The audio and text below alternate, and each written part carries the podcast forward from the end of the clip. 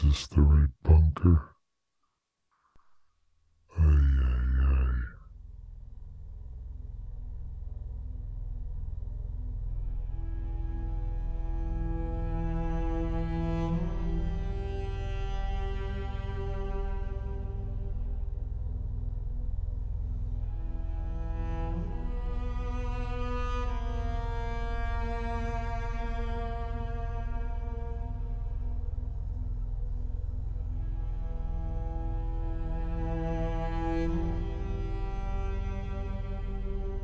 All right, ladies and gentlemen, welcome back to the bunker. Yeah, for those of you that may be aware, the bunker is in a uh, it's in a uh, transitional mode right now at the moment. But uh, we have an awesome show for you tonight. We have returning champion, who is a awesome researcher, an author, actually has released a book of poetry called Spilled Ink, which is uh, what we're going to be talking about tonight. You may know him from normalparanormal.org or from his first book, The Spectrum. Ladies and gentlemen, returning champion Justin Bamforth is with us. Hello, everybody. How's it going, man? So how's uh how things been how things been going for you? Oh, going going well. You know, always always busy. You know, better to be busy than bored. We stay out of trouble that way.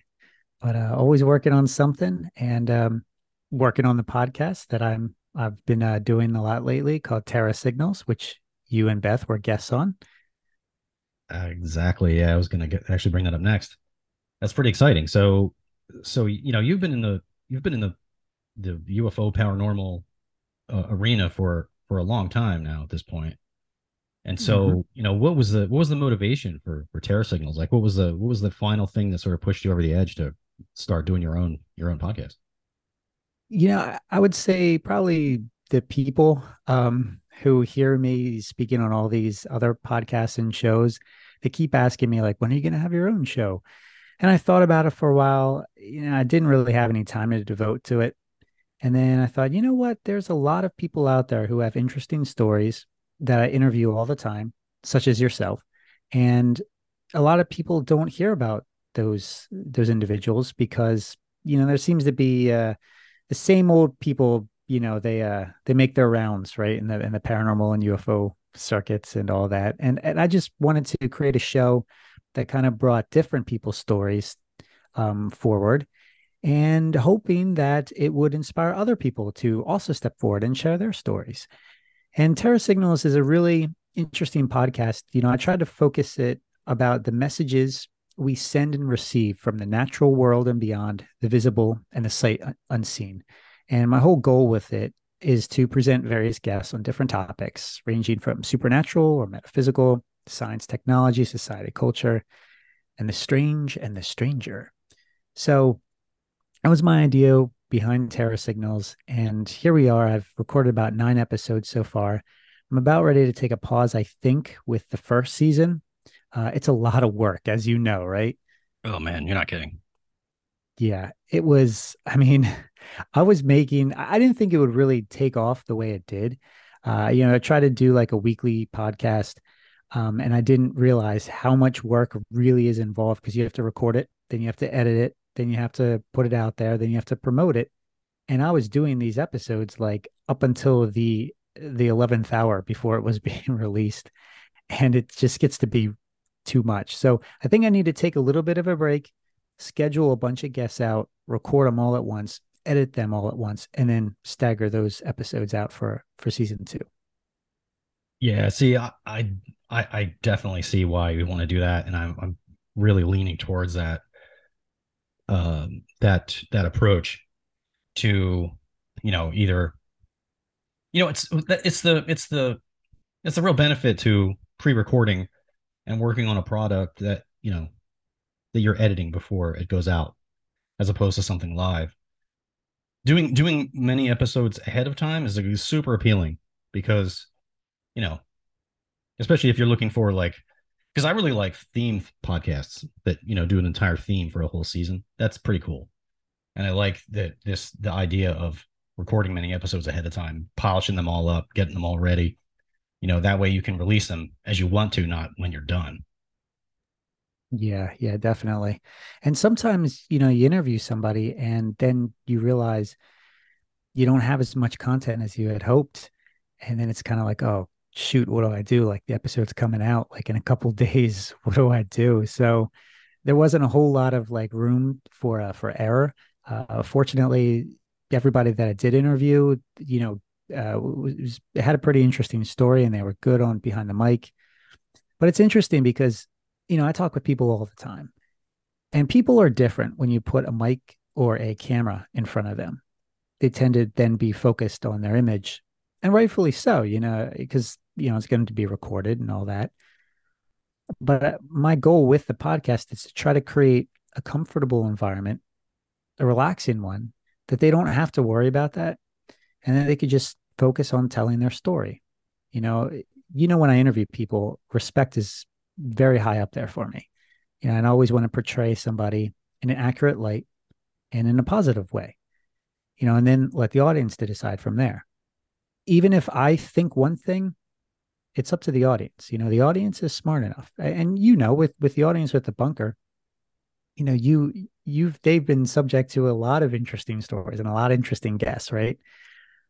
Mm, but yeah. what I like about your show is you do the same thing, right? You put it out there and you know you wait and you let them say what they have to say and then you let the audience decide and i think that's how we should create shows going forward is is to put on hold our judgment and then just look just allow people to tell the story because again we weren't there to prove it happened but we also weren't there to disprove it either but these people genuinely believe that they experienced something and i genuinely believe them.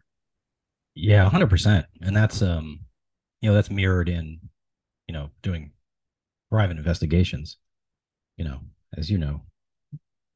Um you know you really have to because you're you know if someone's calling you in and we just had a call the other day we have to we're, we plan on going out of town for a vacation soon but uh, we had this private case kind of popped up so we may have to bang this out before we leave and head out of town but but so it, it's it's that same sort of approach. Like you you have to suspend judgment. These people are are are frightened. Um, they're they're uncertain what's going on. They're feeling out of control in their own home or their businesses or wherever this activity is happening.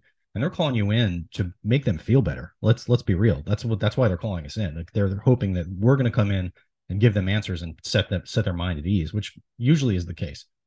Um, and and so I I can totally see the parallel between that and doing the podcasting, which is you know, to me, the best way to portray a story and um, and have others hear that and be intrigued by it and and be comfortable for themselves to come forward. Because let's be honest i mean some of these stories are just crazy. And i mean of, of all the things that we've witnessed and that we've heard about and the reports that we've taken it, it's still like sometimes you hear these stories and your it's your rational mind immediately wants to go there's no way. That's this is crazy. You know but this stuff this stuff happens. I mean, I've witnessed it myself, but there's still when you hear a crazy story, there's still that that little, you know, your rational mind wants to jump in and be like, nah, that there's no way that's this is going on. But you have to, as an investigator and as a podcast host too, you, you kind of set all that aside and just hear the story and just let them vent and tell their story. And you know, which is the f- sort of first step to getting towards figuring out what it is that's going on. Yeah, and the other rewarding aspect of it is when I get somebody who has listened to an episode and they say, Hey, the guest that you had on, I can relate to them. I actually just had one uh the end of last week. Um, a friend of mine wrote uh, texted me and she said, uh, you know, love the new podcast episode. Um, you know, the one guest, uh, Marsha Moore, she um, she went through a lot, and she goes, uh, my friend says things I experienced were never as strong as her experiences, but she really described a lot of my feelings too. And that's, I think that's an encouraging thing because a lot of times individuals or experiencers, they don't know that, they don't know what we know, right? We interview people all the time, but they don't know that there are people just like them out there who are experiencing similar, if not the same thing.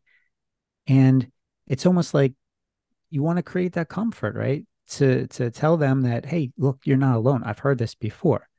But it's different if we tell them that, right? Yeah. It doesn't. Ha- it's not as impactful as hearing it firsthand from somebody who lived through it. And that's another reason why I wanted to start up the podcast because again, there's so many great stories out there. There's so many great experiencers out there and they deserve to be heard. So I'm going to see where it goes. You know, it's it's been a blast so far. The the response has been great, especially with you and Beth's episode on uh, EVP and the uh, photographic evidence with um, some of the investigations you've been on. Incredible stuff. Yeah, that was that was that was uh that was fun to share that stuff. And uh yeah, I think like I pointed out in the episode, I had gone years and years taking pictures continuously without ever without ever finding anything. I don't know how many thousands of pictures I've taken with just nothing in it that I just delete. Um, it just I don't know. It seems lately that I'm now beginning to catch more things on on, on film, which is weird. Uh, but such is the phenomenon, right? I mean, you just when you think you have everything figured out, you know, I'm the master of EVP. I'm going to go in here and I'm going to get EVPs, and then you know, lo and behold, you go three investigations in a row with nothing. You know, but then you I capture a picture, so it's you know you never know what you're going to capture and when. That's why you just kind of have to, you know, yeah, stay open and cast a wide net and just be patient. Yeah, and the other thing too is when I was interviewing you and Beth, my interview style is much different because you're investigators and researchers into this. It's it's but my style with you is much different compared to somebody who isn't a trained investigator, who isn't a trained researcher, right? like mm. and i also want the audience to kind of in my next few episodes hopefully i'm going to bring on some more people who are just normal people right? They just had extraordinary st- experiences. But i want people to kind of hear that and understand how to interview them you know because i think in the field that's something that gets kind of under undervalued underestimated right is the power of the interview. You know if you talk to somebody about their high strangeness experiences, they might be reluctant to, sh- to share that with you or to share all the details, right? Right? But there's an art to that. You really have to build up a relationship with them and you have to earn their trust. You know, you, they're very terrified of this, but they're also terrified of the reaction to this. So they're not going to reveal everything. And I've experienced that, you know, even just interviewing people for uh for my book, The Spectrum they didn't tell me everything all, all at once. It wasn't until like months and years of just friendships and communication that they begin to share more things. And some of the people that were um, that were that I wrote about in the spectrum, I'm still in contact with, and they're still going through some of these experiences. So the phenomenon is a never-ending one. It just keeps evolving. But I think we as investigators and researchers, we should be mindful of that, that these are just normal people. They don't know what we know. So we have to treat them a little bit differently. We have to show them the respect. And we got we just have to work with them, you know. Of course, on the flip side, there are also very difficult, you know, uh, witnesses and experiencers. Um, maybe they didn't really witness it. Maybe they're just pulling a fast one too. Uh, you know, I've run into that. But you begin to see through those things, right? Yeah, yeah, it's true. And, and one thing that happens too a lot is, you know, someone will reach out to you sounding very, very desperate, um, you know, sharing some details that sound, you know, pretty intense. And um, when you go to sort of set up, you know, an in-person interview and, uh, you know, like a walkthrough of the property, they disappear off the face of the earth and you never hear from them again. So, you know, that does occasionally happen. Uh, not sure why, but um, you know but yeah. like you said you, you when these events took place we weren't there but eh, the good thing about being in in the field for a long time and the longer the better like you just you you get more experience you witness more yourself. And so it sort of gives gravity to your word like hey i know what you're going through. You know if you if you grew up in a haunted house and were terrorized by something you could you know how to speak to someone else with empathy that's going through it now. And and it resonates and people can tell that you're being sincere. It, it that puts people more at ease. I think people can sort of read other people's energy i think probably better than they think they do you know? Yeah. Yeah it's just that having that compassion you know that's really important in this field. Really is. It really is. And yeah you said you had nine episodes now already? Yeah. Yeah surprisingly. You know you and beth took up two of them but uh, yeah oh, there's true. seven other episodes and it's it's really I, I can't be more pleased with how everything turned out. It's just been a really cool ride. And I'm gonna I'm gonna continue to do this, you know, for as long as I can, as long as it's interesting, as long as people are out there and they want to share their stories, I'll give them the opportunity to do so. But I want to go back to that point that you mentioned about people kind of just like ghosting you, right? Mm. That happens all the time. And it is so frustrating. I can't explain it. And if anybody listening has any answers, please let us know because how many times do you get an email and you follow up and they just never respond? Yeah. I mean, this is just I had one guy like I, I did a I did an interview for uh, Jimmy Church's show, Fade to Black, and I had one guy email me or, or he actually contacted me through my contact form on no, normalparanormal.org. And he said, Hey, I've got a Men in Black story to tell you. Here's my phone number.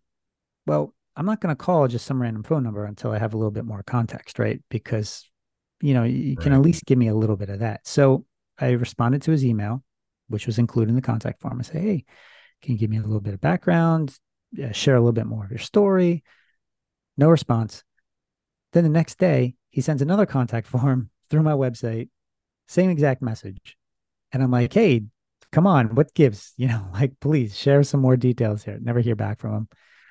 Some people, like, they get really afraid and then they just stop responding. I, I've had one person uh, responded to me and they said, uh, on second thought, I don't want to share your story. Never mind. Just, uh, you know, delete my message, all that stuff. O- Okay. You know, what? All right. It's fine. You know, it's it's really strange, but people don't see this, right? This behind the scenes stuff. I'd say if I had to put a percentage on it, I'd say probably about half the people who write into me the first time, and then I send a follow up message. About half the people actually respond back. The other half just, I don't know where they go. wow. Maybe emails aren't going through. I don't know, but I tried that too. Like, because at first I thought, all right, maybe this is a website issue, right, or or some sort of web glitch. But I did all the debugging and and everything. And same thing. I'd say probably about fifty percent of people I never hear back from again. Wow. It's 50%. Yeah, and I get a lot of messages all over the world, and a, a lot of which tend to occur like after I do these, you know, media interviews or podcasts or, or shows or what have you. But it is, it is a perplexing mystery. I and it's been going on like this for years. So, and I have some incredible stories that people have sent to me, but I I can't follow up. You know, I, even people that I actually did follow up with, who I got on the phone had a couple hour conversation with.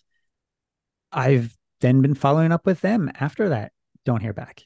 They've completely disappeared. I don't know what happens. Maybe the men in black get to them. I don't know. But you know, it's it's puzzling, it's frustrating. Um, but what can you do? Wow. Yeah, that happens to us occasionally, but not that often. Um, And you know what? Yeah. I'll also say this like during events too, after I give like a lecture or presentation, I have tons of people come up to me and they say, Hey, I've got a great story to share with you. And they begin, you know, telling me the details. And I say, Great. Hey, here's my email address. Can you please follow up with me? I'd love to interview you in greater detail. And, you know, we can have like a you know, phone chat or, or whatnot. Yeah, sure, sure. I'll, I'll message you. I'll message you. Never hear from them. So if you're out there listening and you're going to send me a message, please, please, like keep that doorway open so we can converse back and forth. Like I would love to talk with you. But give me the opportunity, please. And Men in Black, if you're listening to this, come on now. This is getting ridiculous. Yeah, Yeah. those guys need a hobby. Stop messing with us. But yeah, and I've been I've been witness to some of the some of these, you know, people. You know, the Mysteries of Space and Sky. It was, you know, yeah. And we were approached by how many people? I mean, and heard crazy Yeah. stories. And uh yeah, it's just it's just strange that that high percentage of people take the initiative to reach out to you and maybe give you a handful of details. And then Yeah. when you go to pry and get deeper into it, they just kind of leave you hanging, which is unfortunate because even if you weren't to, you know, ever use their name or location or anything, but just to be able to document all the details of that story, because you know as well as I do, if if one person reaches out to you leaves you a message on normal paranormal, you know that there's what 10 other people that have that same experience, 100, maybe a thousand. Yeah. Yeah. And it's really profound when you get somebody who messages you and they don't know that, you know, a couple weeks or a couple months ago, someone else had a similar story that they messaged me about. So, but I can't like I can only do what I can what I have access or I can only go as far as I have access with, right? So but it's it's it's profound. I, I can't explain it. At first I thought, okay, maybe I, my stuff is just ending up in a spam folder, and that's always a possibility, right? But Right. I've tried emailing them from different from like my personal address. And I just never hear back. So I don't know, whatever. But I got I got lots of uh, contact form submissions that I could uh maybe I'll maybe I'll share some of them uh, with your audience tonight because you know I, they didn't give me any permission not to share them. So Oh, that'd be cool. That'd be cool. So, so as far as um like guests on your show, like you know, what's what's some of the highlights of uh, people you've had on so far? well, you and Beth are probably uh, one of the top highlights for sure. Uh, th- that that episode still is doing very very well. Um, I had uh, Larry Arnold on to talk about uh, spontaneous human combustion, which Oh, is really yeah, that's a That really was- fast. That was a great episode. Yeah. And uh, you know, it's interesting because you know, a, a lot of these conversations I recorded a, a while back. And yeah, I, I talk with a lot of people and I record those conversations. But with some of these, um, I forgot that I had them and I forgot that I had this conversa- conversation with Larry. And so I asked him, I said, Hey, Larry, like, I think our talk that we had like years ago would be, would be great for this podcast. Would you be up for it? And he's like, Yeah, absolutely. Let's do it. Let's put it out there. And so that's what we did. And it was just phenomenal. I actually uh, put the uh, the full interview on my YouTube page too, and that's doing very well. Uh, it was remarkable how fast people like flocked to that video. I, I didn't think that they would. I didn't think that there's much of an interest in SHC cases, but it turns out that there is. Well, Larry Arnold, he's the world's foremost investigator into this. So if you're going to get the straight story, hear it from him through his own words. And that's what he did. He, he came onto the show and talked about it. Um, we had uh, TJ Miller, who has been a uh, co-host of yours That's right. on on the on the bunker, and he talked about his uh, his experience. I call it the Renaissance Fair ghost. Still to this day, an intriguing case. I mean, that's just remarkable, and, it was witnessed by numerous individuals, not just him. So that was that was a highlight. Um, putting that conversation up there. Yeah, that's one of my favorite paranormal stories. You know, and it's just the fact Yeah. that no one was investigating, no one was looking for it or or trying to capture evidence. This is something Yeah. that just happened in just in everyday everyday life. It's amazing. It's amazing story. Yeah. And that's what makes that so important of a story to tell, because this just goes to show how the phenomenon uh, manifests in the most unpredictable, wild ways. And oftentimes you're not ready for it, it just happens. And I know this is frustrating for investigators because we hear this all the time, right? Well, where's the evidence? Well, you don't always have a camera ready. And in TJ's case, you don't even know it's a ghost until after the fact. So, you know, and and that's that's the puzzling aspect. So, ah, it's just remarkable case. But uh, I had uh, Jamie Victor on to discuss uh, synchronicities and his life dealing with these things. But I kind of coined this term for him called uh, super synchronicities or super syncs for short, because it, it, he is experiencing them not just occasionally, but every day, and sometimes multiple ones in the same day. Yeah. So much so that I think it it it shows aspects of kind of like a precognitive, you know, behavior where he's able to predict these things before they occur. Is he inadvertently remote viewing? Maybe. I mean, I did some remote viewing experiments with him a few years ago, and uh, that was phenomenal. And uh, I I didn't talk about it on this episode, but it- I, I was just curious. I had a feeling he might have some abilities to do this. What we did was I, I told Jamie, I said, look, don't read up about anything on remote viewing. I don't want you to know how it works. I want you to know nothing about this. And he goes, okay, no problem. And one day we scheduled a time to do all of this. and he just knocked it out of the park the first session. Like it was unbelievable. We did a double blind experiment, and he just I I was so surprised. But I think that uh, extreme uh, euphoria over the positive results influenced our next few results because then they weren't nearly as strong. It was really peculiar. Interesting. So, yeah. So it kind of leads me to believe that with psychic phenomenon, you definitely have to be in a right frame of mind and stress can affect that you know your emotions your feelings I am sure beth can tell you you can tell the audience too about that right because you, you sometimes you hear that with with uh, psychics and mediums on an investigation right?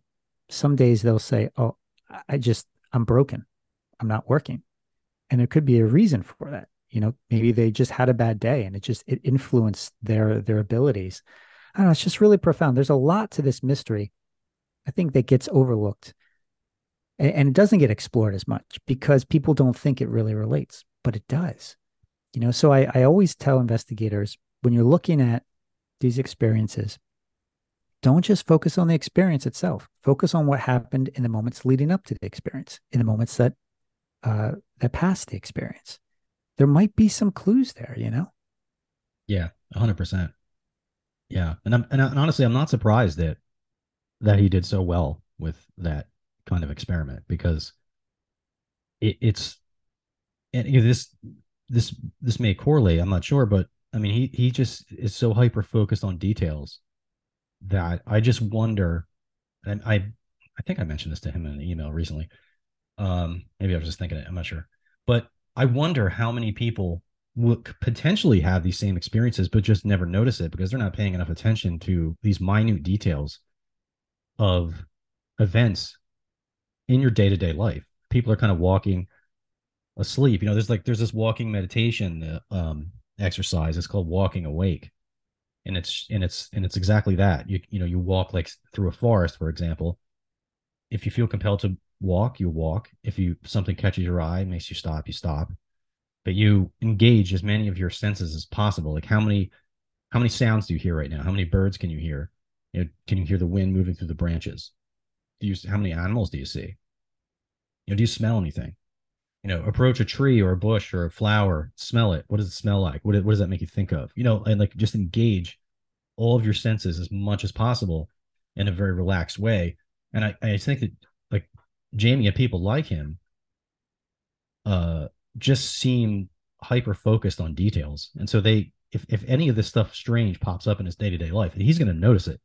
Whereas the other five people in the room probably won't, you know? Yeah, it's a, certainly a peculiar case. You know, Jamie is certainly an interesting individual.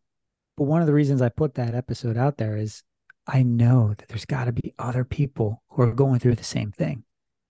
Yeah. There, there has to be, right? Because if there's one, there has to be others.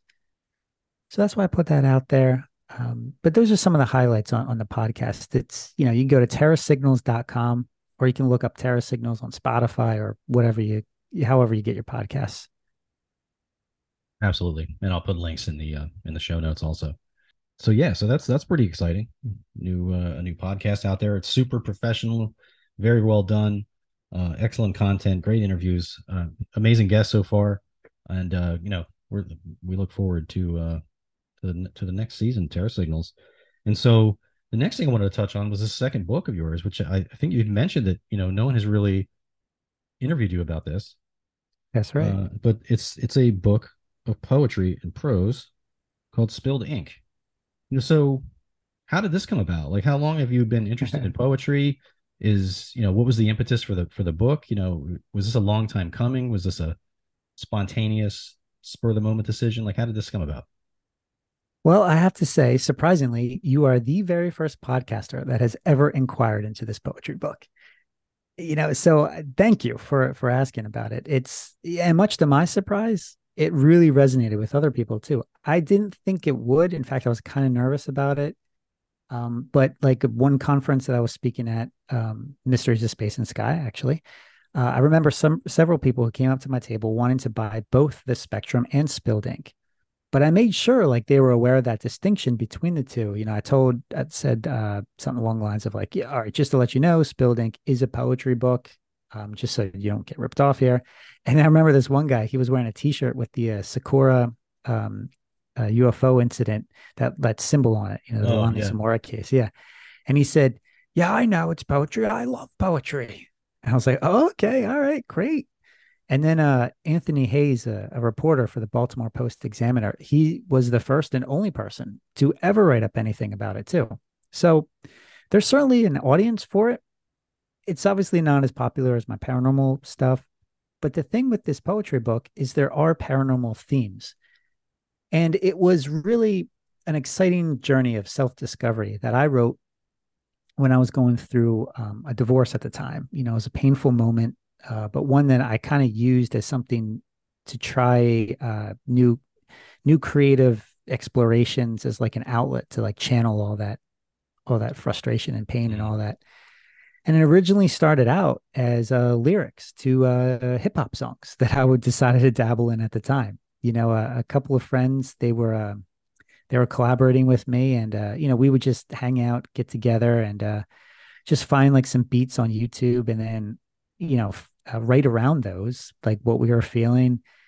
And it was it was really cool. It was a creative exercise, really. And you know they just eventually they lost interest or you know life got in the way. So i had all these leftover ideas and lyrics that were just sitting there. And i thought well what am i going to do with this now that i don't don't have anybody you know to really collaborate with? But i still kept writing because it was therapeutic. And it helped me put into perspective what i was going through regarding like life and you know my faith the dating scene friendships trust betrayal um death the afterlife and the sight unseen and then on a random whim, I was, you know, I came across some poetry on Instagram that I really liked. And it was short and to the point, just pure raw emotion. And it turns out, unbeknownst to me, that there was like this whole underground movement called Insta Poetry that exists out there to this day. And it's being produced by some amazing writers. And one of them uh, is Lang Leav. She's a New Zealand writer with Cambodian roots that I absolutely admire. And as soon as I started reading her work, I was just like, wow, this is very similar to that pure, raw lyrical nature of my own writing that, you know, I was exploring. So I found out that she was doing a book tour over in New York City. So I went and I met her and I learned about her process. And so, you know, I thought, well, you know, I could adapt some of these lyrics into this like short form poetry, put it out there and let's see where it goes again, I had no idea, right, if it would resonate with people or if it would just turn people off or push them away.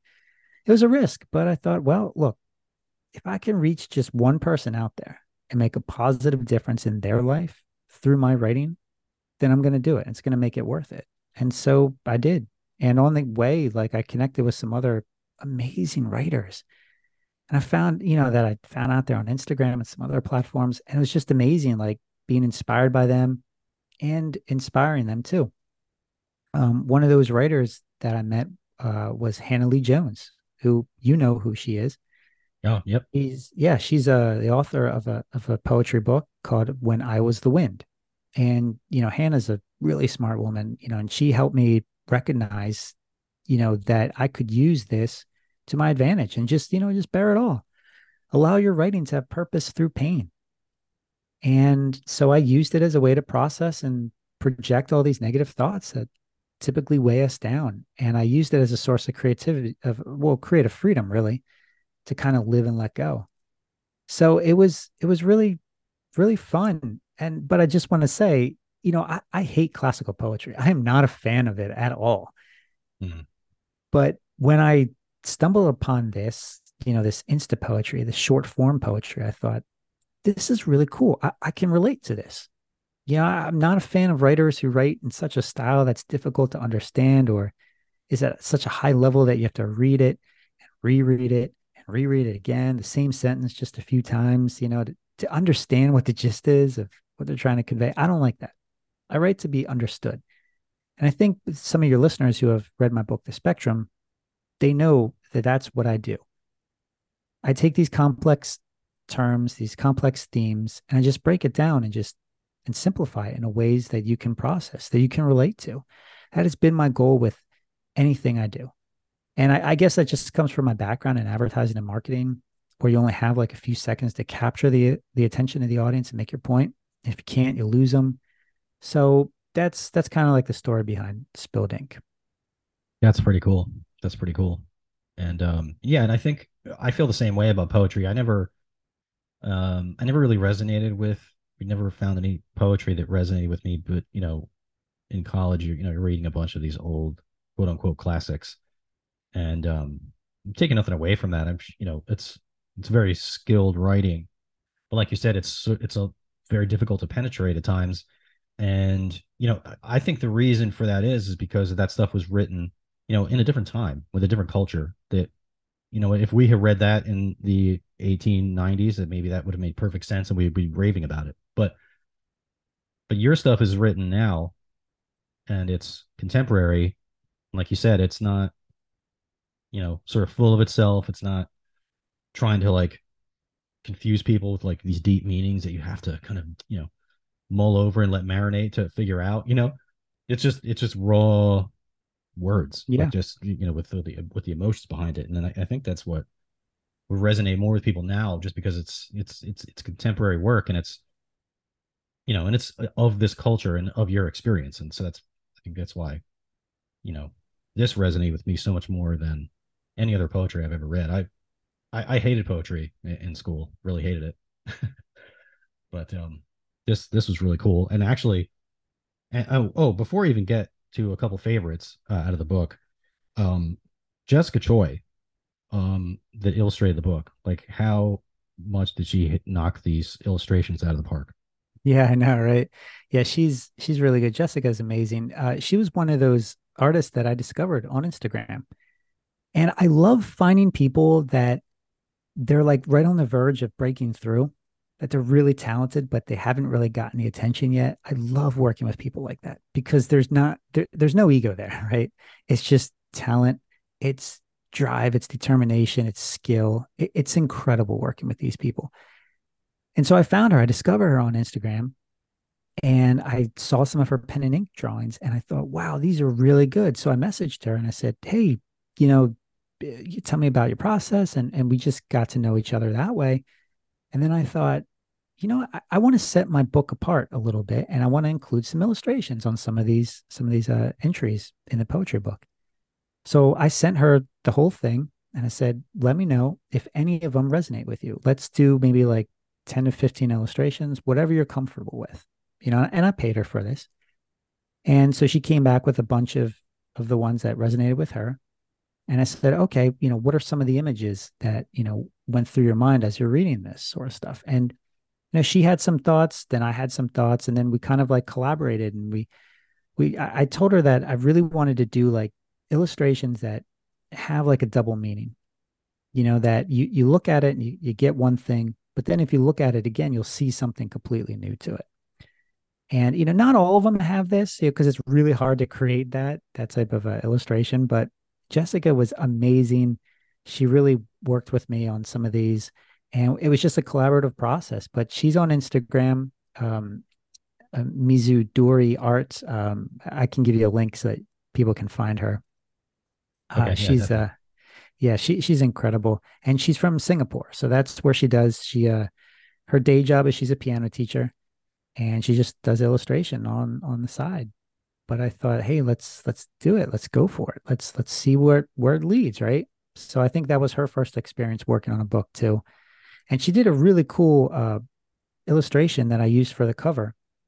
It's of a butterfly, and the butterfly has a torn wing, and you know that there there's a reason for that. Obviously, it's one of the entries in there called Butterfly, where I talk about you know the the painful lessons of of going through things but not learning those lessons.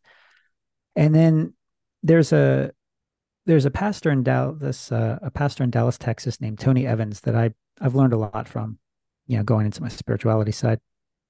And he puts it best in his book. It's called "It's Not Too Late." He said, "Just as a butterfly develops the muscular strength to fly by struggling to exit the cocoon, we develop spiritual maturity and growth by persevering in trials.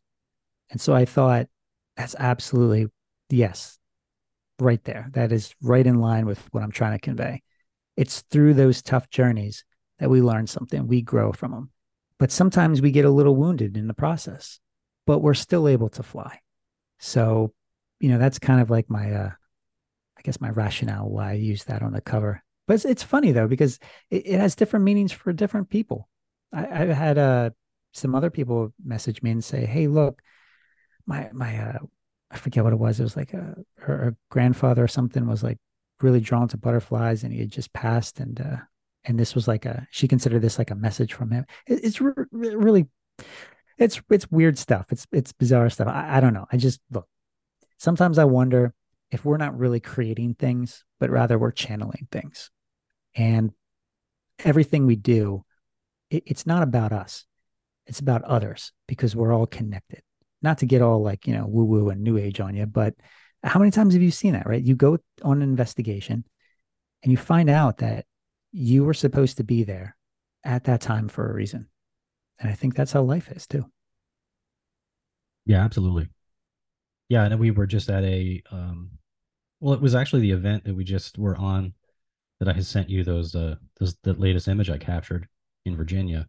Yeah, we uh, we had gone. I'd gone down with Beth because she was working at an event, and um, you know the event was kind of bust. There were there weren't a whole lot of people that came, and so you know we just made the best of it, and uh, we hooked up with a local who was from the town and took us around to some different locations, and um, you know, and then lo and behold, we end up on the side of a mountain at a Civil War battlefield, and uh, you know, and again, I capture some crazy image.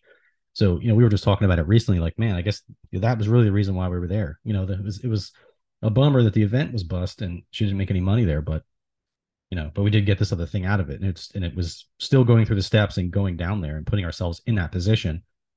You know, opened up that opportunity for us to capture something really intriguing again. And uh, it wasn't our plan came out of nowhere, basically. Uh, but that's how this stuff happens sometimes.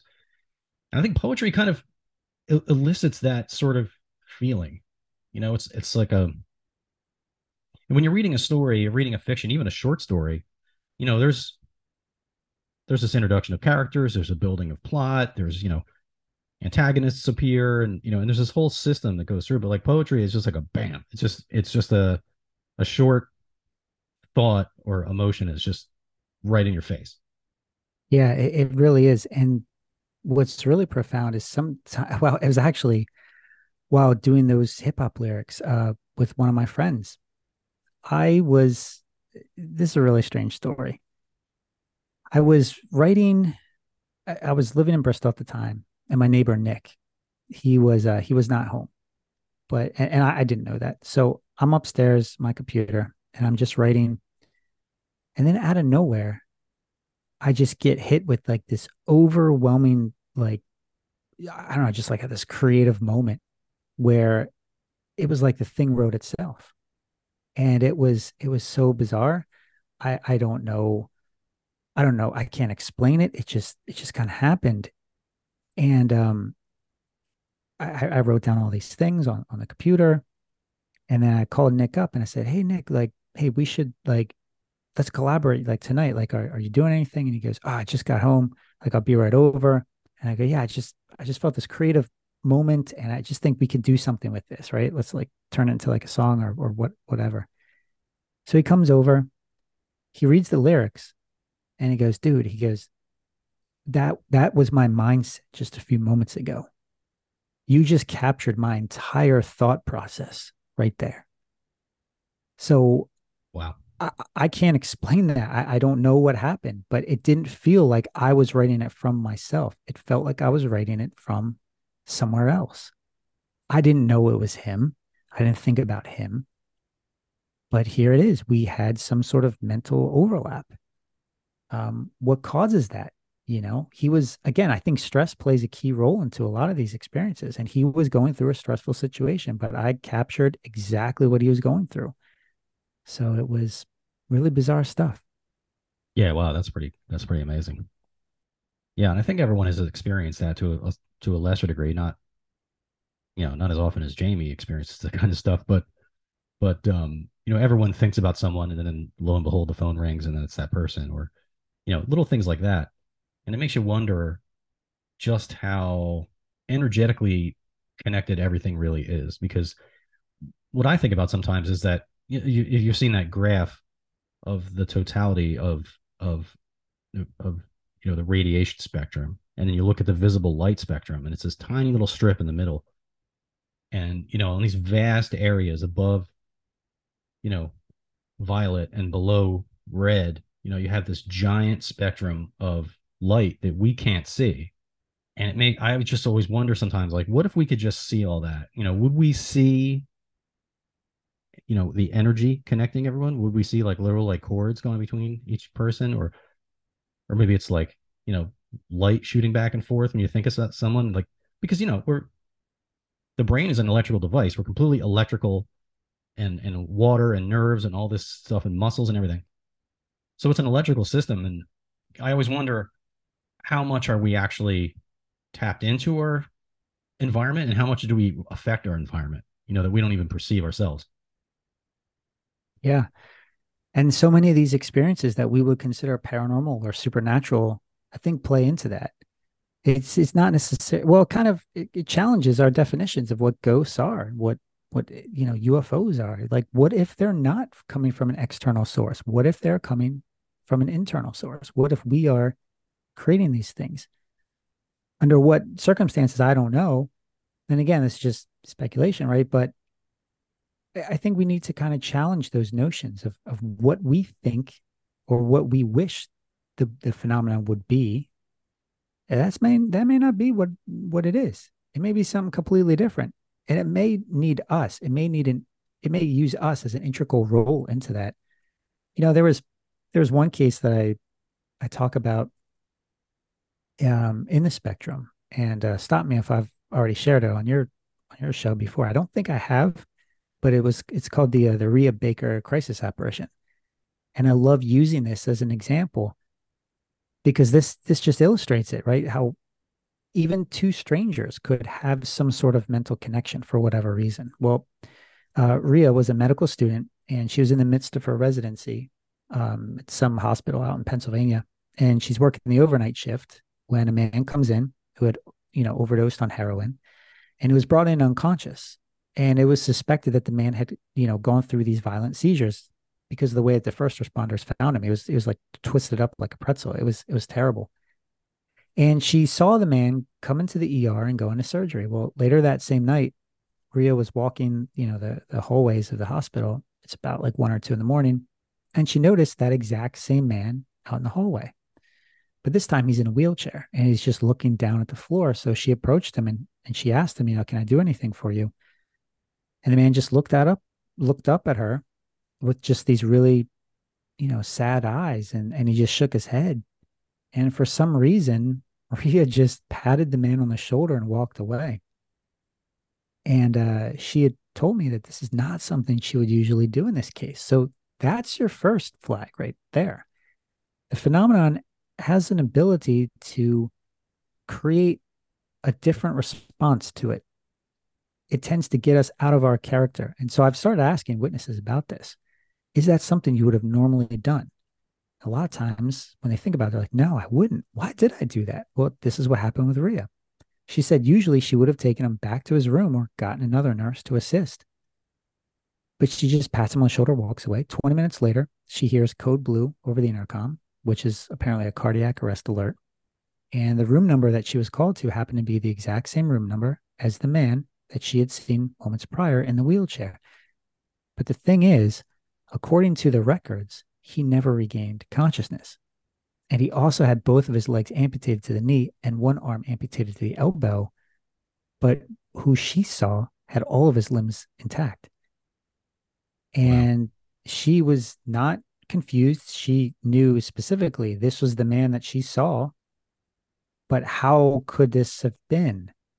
Um, she looked at the rest of the report and it said that the man had never been responsive in any way other than basic reflexes, but he most likely suffered brain damage from oxygen deprivation somewhere in the point where the first, first responders got him and brought him in. So had Rhea encountered like a ghost of some sort, but not in the classic sense, right? This is what we would term like a crisis apparition or like an example of bilocality. But Right. you know, so what is that? You know, we've heard of crisis apparitions before. They often show up when an individual is going through something traumatic, but they'll show up to their loved ones. She was, she didn't even know this guy. So why did she see him? So it, it just calls into question all these things. You know, I have a bunch of other uh, reports of, of shared precognitive moments. You know, I've experienced that myself, where like you get this precognitive thought or dream, and you think it's for you, but it's not. It's for somebody else that you may not know. So it's like, how does that happen? Could it be because we're all tapped in the same, I don't know, uh, neural network, metaphysical network, whatever, the the ether, the uh, collective consciousness, the uh, invisible uh, thought internet wave, so to speak. I, I don't know. You know, how would you describe this? Right, the akashic record. Like, what what would you what would you classify this as? Uh, Or would you what would you classify this as? I don't know, and I don't care, because as soon as we put a label on it, it changes, and Yeah. it, it's it's in control, right? Like we can't do anything about it. We can't measure this stuff. We can't harness it. We can't test it. We just, I mean, we try and we should, but we have to understand that we're not playing by our rules when it comes to the phenomenon. We're playing by its rules, and it's going to do whatever the heck it wants to do. Yeah, that's for sure. A, a truer statement has never been spoken. Okay, so I'm gonna I'm gonna actually uh I'm gonna turn to the book. I'm gonna read a couple favorites here. And then Yes, please do. That'd be great. that maybe you can uh maybe give some insight. So so like you had mentioned, I think a lot of these have a have a very paranormal sort of feel to them, but also dual meanings too. Uh, which is um this first one I'm gonna read. It definitely has at least two meanings right off right off the right off the jump for me. Uh, this is called eternal torment. The memories of the moments we regret are the memories and the moments that haunt us forever. Yeah, that's uh some of these um some of these entries are like just thoughts that I've had, you know, random times. And I just, you know, I just I just write things off to the side, you know, I put them in like a notebook or, you know, put them on a piece of paper. And sometimes if, you know, I write it down and just try to get it out of my head. And then yeah, you never know when it might have a meaning later on. And that certainly does. Um, because I think the the most terrifying notion that we could ever experience is regret, right? 100%. Because we we don't, I mean, to my knowledge, we don't have time travel technology yet, so we can't go back and fix what we've done. So I kind of use this as a way to remind myself, hey, look, don't be afraid to to uh to go out there and and do things, right? Don't be afraid to take risks, you know, obviously responsible risks, but like there was a point in my life where I would just like talk about, you know, taking a trip and I wouldn't, I would talk myself out of it. I would come up with a million excuses of why I shouldn't take the trip. You know, I couldn't afford it or didn't have the time or it would be too much of a hassle or this and that, this and that. And then I regret it, right? Like, so, you know, you just, you never know. Um, so just don't be afraid to say yes to more things uh, instead of no's. So that that's kind of like the the meaning behind that. yeah, I can relate to that. I, I can, yeah, even if it's something I want to do, I can, sometimes I'll just find myself talking myself out of it, you know? It's such a weird thing that we do. It's the worst. Uh, yeah. It's the worst. I mean, I, look, I, I've been in my house one day, and I'll never forget this. It- This is just so ridiculous. I spent the entire day, it was like eight, ten hours, pacing around my house, thinking about what I should do, where I should go, and I, I didn't do any of it. It was the most, it, it was the most ridiculous waste of a day ever. And uh, I, the, the lesson that I learned from that is if you want to get out of the house, and you're struggling with getting out of the house and you don't know where to go, you don't know what to do, think about it later. Just get the hardest part is getting out of the house. Just get out of the house, get in your car and just drive and figure it out as you go along, right? Um, uh, Yeah. one one of my friend he uh, one of my friends he he did this one time and uh he he used that advice and he got in his car and he drove all the way from Pennsylvania to Maine. Went to a diner, ate some lobster, turned around and drove back. so you never know where you're going to end up, but uh that's part of the journey, right? That's amazing. That must have been good lobster. That's what he said. So So another another fa- this might be my this might be the favorite one in, in here for me. It's uh accompanied by an awesome illustration.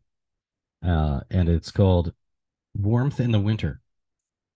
If I can see my breath when I'm out in the cold, I can see that I'm alive. But if my heart is still frozen, or so I've been told, how can I ever see that I've died? yeah, that's uh that's an interesting one, huh? Um Yeah. yeah, that's uh that kind of has like a personal meaning. Um yeah, I don't want to share too much of it, you know, Yeah, absolutely. Uh, out of respect to uh to people that I or the person I wrote that about. Um but that that's the beauty of poetry, right? You can interpret it in different ways. And you know, I I I'm I, I don't want to explain everything because then I think it would take away that meaning, right? So for you, you have a certain attachment to this poem for a particular reason. If I tell you my reason, then it might change that, right? It might influence you. And then you might not like it as much. So Mm, true. It's kind of like song lyrics, right? When you hear like the artist like reveal the the true message behind this song, and then it's like not what you thought it was, it just ruins it completely. It's like, oh, really? ah, forget it. No longer my favorite song. yeah, you're thinking the song's about this profound, you know, existentialist crisis, and it's like, you know, then you talk to the guy that wrote it, and he's like, no, no, I just got punched in the nuts at a truck stop and uh dropped my beer. Yeah. Yeah. Or the, the the worst ones are like when people write about something that has no meaning at all. It's just random stuff. And it's like, oh, Yeah, true. really? That stinks. But no, I writing is a great way to kind of like process things. Um, especially if you're dealing with like human problems, I guess. And you don't really understand how somebody um you don't understand the other person's thinking you know that's i think the greatest moments in writing happen when you're really struggling you know mentally emotionally uh, spiritually. You know th- that's that's where the the richest writing comes from because then you're writing from your from within your soul. You know th- there's a reason why you know taylor swift never has like a you know a steady relationship right? I mean t- uh, if she did would she be able to produce some of the most incredible music that she's produced so Yeah, that's true. yeah so I, I always tell new writers like you know the fastest way to learn how to write is to get your heart broken that'll teach you to write real fast Yeah, I think you know, you notice like a lot of really talented artists, you know, like writers and and even comedians who do a lot of writing. Uh, the ones that are really, really successful, you know, you find out that like, oh wow, they were severely depressed. They were like really struggling to just to get out of bed every day, and, and but they would be able to sit down and write and come up with this amazing material. Um, it seems like without that struggle, that that stuff wouldn't wouldn't be there, and so that they wouldn't be as talented if they didn't weren't struggling with these demons, you know. yeah and what's interesting about that uh that entry that you read from you know yes there's an illustration that accompanies it. And i told jessica i said look i want the one person to be emitting like uh breath right? Because they're walking on a cold day. It, for those of your audience who haven't seen this illustration there's there are two figures a man and a woman walking down a snow covered um, pathway. And out of the woman you can see uh, the breath coming out of her mouth. But out of the man there's nothing so it kind of has like you know that that hidden meaning right you know some people will get it some people won't but it plays right into that entry. So Oh, very interesting. That's a that's a detail I hadn't noticed. Hmm. That's very cool. yeah, there you go. Here's one that you may want to um, read and reread to yourself as you pace around your apartment all day trying to figure out what to do. Fear of the deep. All of our thoughts, our questions, our answers are a sea unto us. But until we learn to navigate, we are all in danger of drowning. yeah, that's you know, I, I wrote that in a way that you know, I was getting tired of all these um well, yeah, th- there's a couple meanings behind that. One of the meanings is uh you know, everybody has opinions. People love to just like talk and but are they really hearing themselves? Like, you know, are they really listening to what they're saying? Like, it's, it's really just a lot of jumbled thoughts. They're not really considering that their words do have power, especially when you're interacting with somebody, right? You could, you know, the the words are are, are weapons, and they can be used, you know, in a variety of ways. But we have to be careful with that. So, like, we kind of have to we have to navigate those thoughts you know those those things that we're we're, we're wrestling with or else we're going to you know drown in them. So but then there's some other meanings you know which i i don't want to talk about because i want people to interpret it the way that they want. And i know it's a very artist thing to say right? But you know i, I don't want to ruin the experience for anyone right? When you were reading this you didn't have me there you know over your shoulder saying oh you know what this one means? You know what that one means? So Yeah, But it's cool. Yeah. It's fascinating though. I mean, I love hearing your reaction to these because you know this helps me become a better writer. I, once I understand what resonates with people, then I, I know how to better write to them or for them. Yeah, hundred percent. Yeah, it's it's pretty cool. Like I going through and reading these, uh, they're almost like like mini thought experiments. You know, you're just kind of like I said, you're just getting like one or a couple thoughts, and and it's you know it's the reader that's going to connect or not to any individual idea there, or relate that to some sort of experience that they've had, and it resonates for them because of X, but it you know it, it's you know, but you wrote it from Z.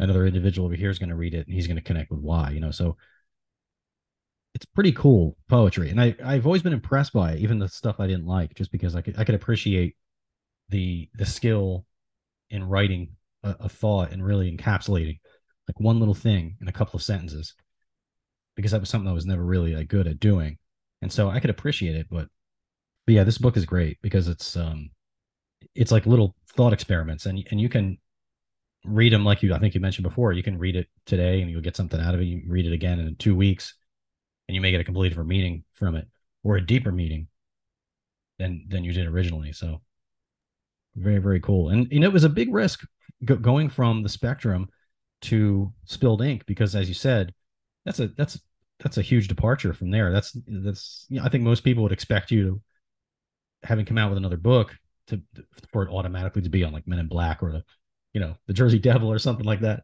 and Yeah. and you know and it's just it's just work of poetry, and I I it, was- it was a brave choice in my opinion to go with that because it's a such a departure from from the spectrum. But like you said, some people you know at events like they they want variety. They don't want to just have the same paranormal issues or you know the same weird stuff talked about.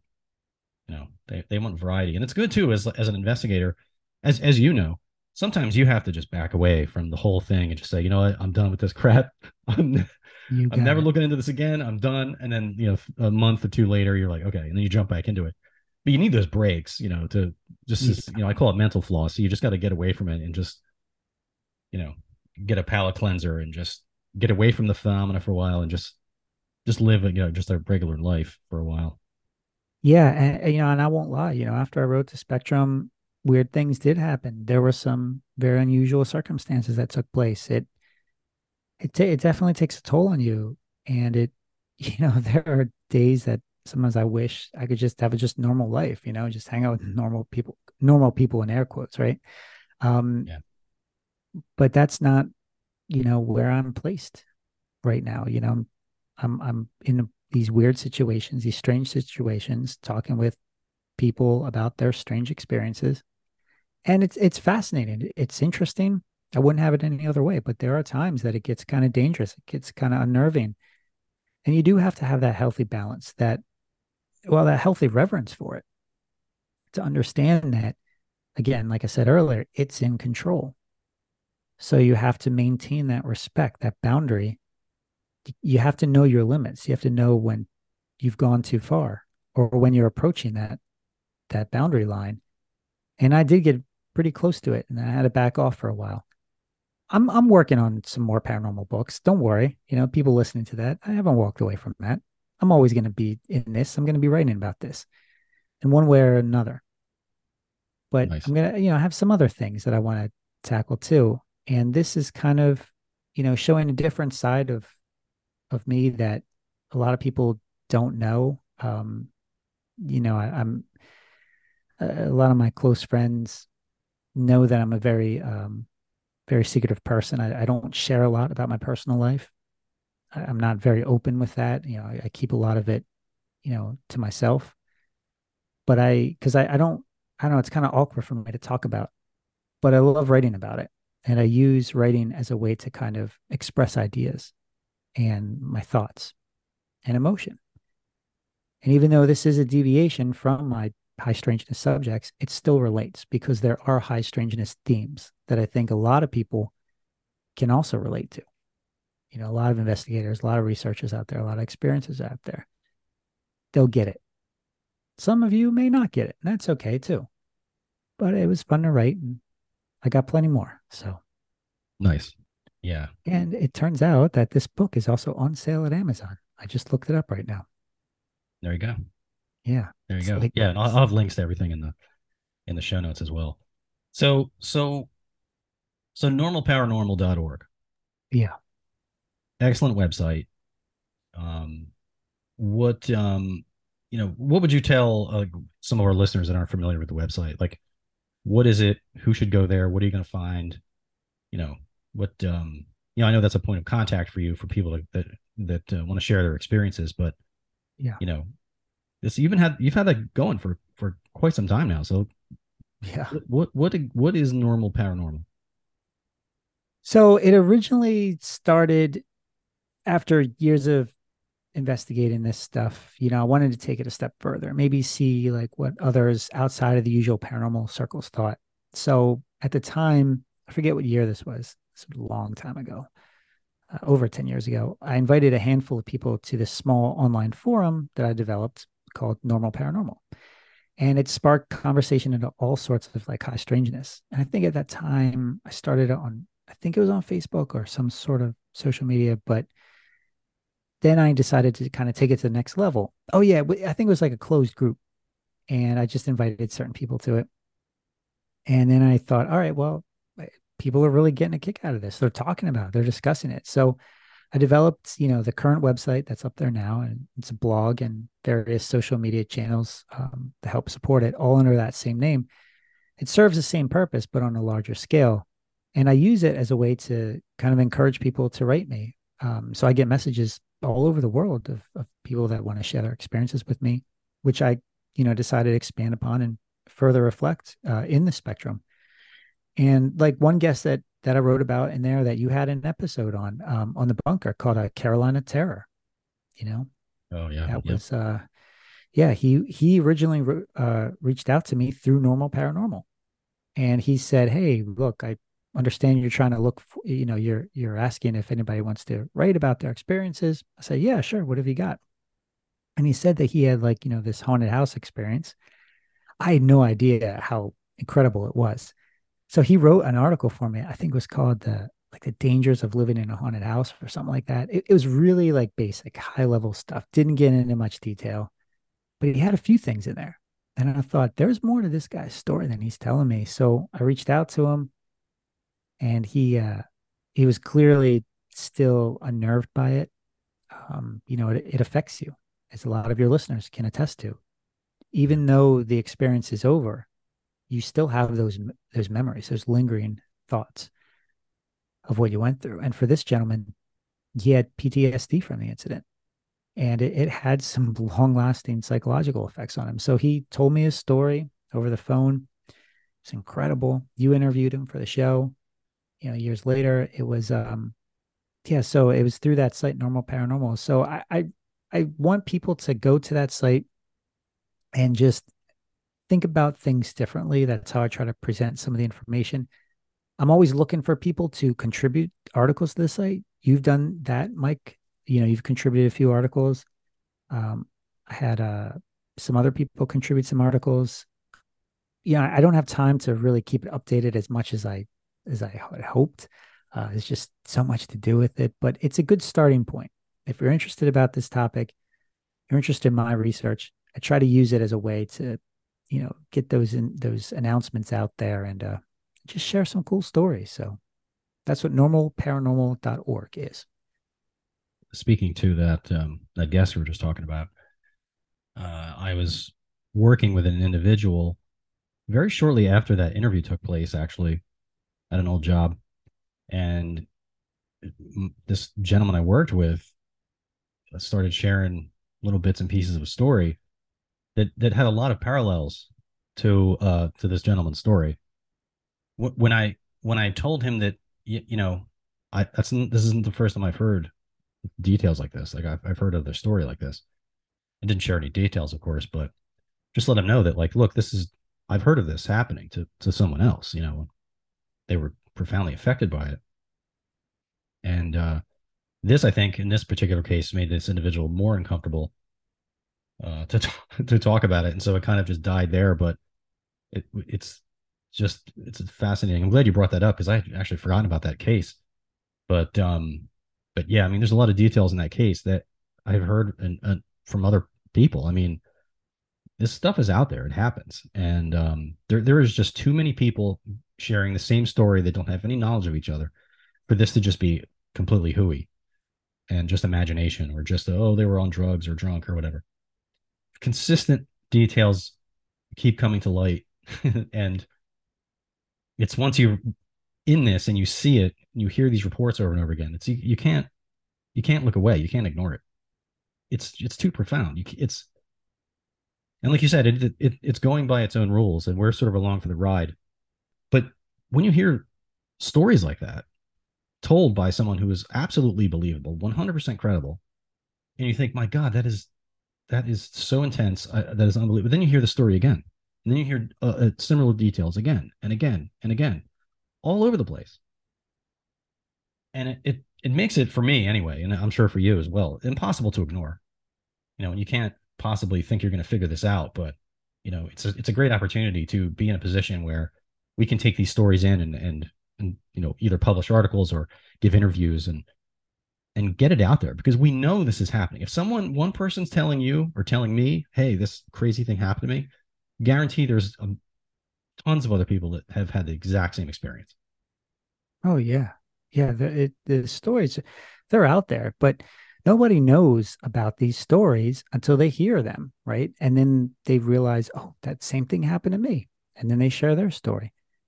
Just like with you know the the crazy phone calls, right? You know the the Gary Sudbrink phone calls. He recorded them, but the fact is they happened to one person that means there's got to be another person out there that they happen to. It's got to be several other people that it's happened to. I, I just, I cannot fathom that it only happens one time and then that's it. There's got to be more people out there, but we have to have people sharing their stories to empower others, to encourage others that they're not alone and a step forward. Like, yeah, there's some really crazy stories out there. There's some really incredible accounts that you know that I've heard that I uh I'm still thinking, really? Did that really happen? But yet these people swear by it. Something is happening. We just we can't explain it. We can't categorize it. I think we need to do at least we need to do that service for the field is to stop labeling these things. Because like you have UFO organizations, you have paranormal organizations, you have Bigfoot groups, but what about all that other stuff in between? Who do you go to with those stories? There's no groups that specialize in doppelgangers. There's no group that shares uh, that specializes in shared precognitive experiences. There, there's none of that. So who do you go to?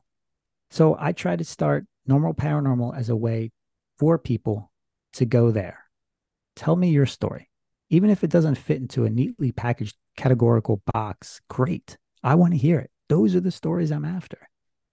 You know, the, the whole reason why I chose that name, Normal Paranormal, is it's to help normal people deal with what we call the paranormal. So hopefully, hopefully it'll be around for a while. Yeah. I mean, there's going to be no shortage of weird stories, that's for sure. And um, yeah, and I mean, when you know, and talking about the, the Sudbrink case and, and those weird phone calls, um, you know, I think right off the top of my head, when you brought that up, what immediately popped into my head was was my interview with Christina Engelhart, who described very similar strange phone calls from these weird people who seemed to know intimate details about them, who was in the room, what situation was going on, who was what conversations that were taking place, knew where they were going to be. So there's at least two examples of yeah getting calls from some bizarre entity that seems to know everything about you that but won't identify themselves. And you know uh, yeah like you said what box you put that into? Yeah I, who knows? You know there's some some bizarre stuff but yeah i forgot about that the christina case. Like that means it's happening.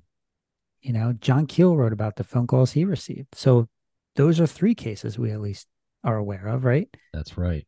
That's right and then there's all of those other reports where people get eerie phone calls from the other side, from deceased individuals. You remember that when, when landlines were a thing? People were getting calls all the time on their answer machines, to their, you know, their house phone. Does that still occur? You know, I don't hear many reports of people getting strange phone calls to their cell phones. So I wonder maybe there's some sort of circuitry in that landline that's more conducive to these things. I, I don't know. What are your thoughts? That's a that's a good question. One thing that Beth and I have experienced quite often, actually, and this could be just chalked up as something completely um, normal with a natural explanation, but something that we experience quite often for some reason, not only with each other, I, I never have this experience when I'm talking to you on the phone or family members or anything.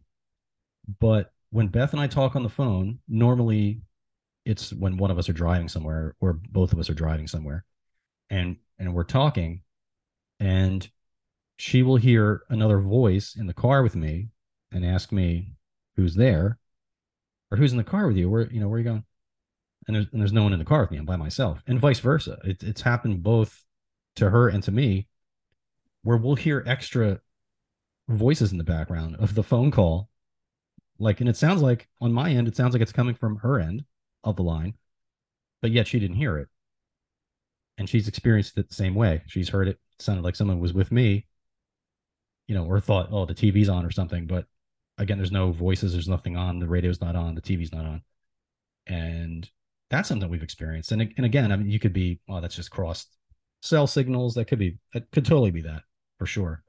But I just find it odd that it never happens to me with speaking to anyone else on the phone. It's only when I'm talking to Beth on the phone. So I, what that is, I don't know, but yeah, that that's really weird. If anybody is listening right now and you've had strange experiences on the phone, please, you know, write in, contact us, you know, Mike or myself. Like, let us know. We want to hear about these stories. Absolutely. Even just like strange text messages that you receive. You know that that's an aspect i don't hear much about. Yeah really really weird stuff. You know you and i have had experiences right where um they kind of played into our text messages remember? Yeah. Yeah there's some some really interesting experiences. Uh what do you remember of that? Remember the uh the the sunglasses that were in my car? Do you remember that? That i don't remember this was a uh this is going back a long ways um let's see here. What was this? This was a long time.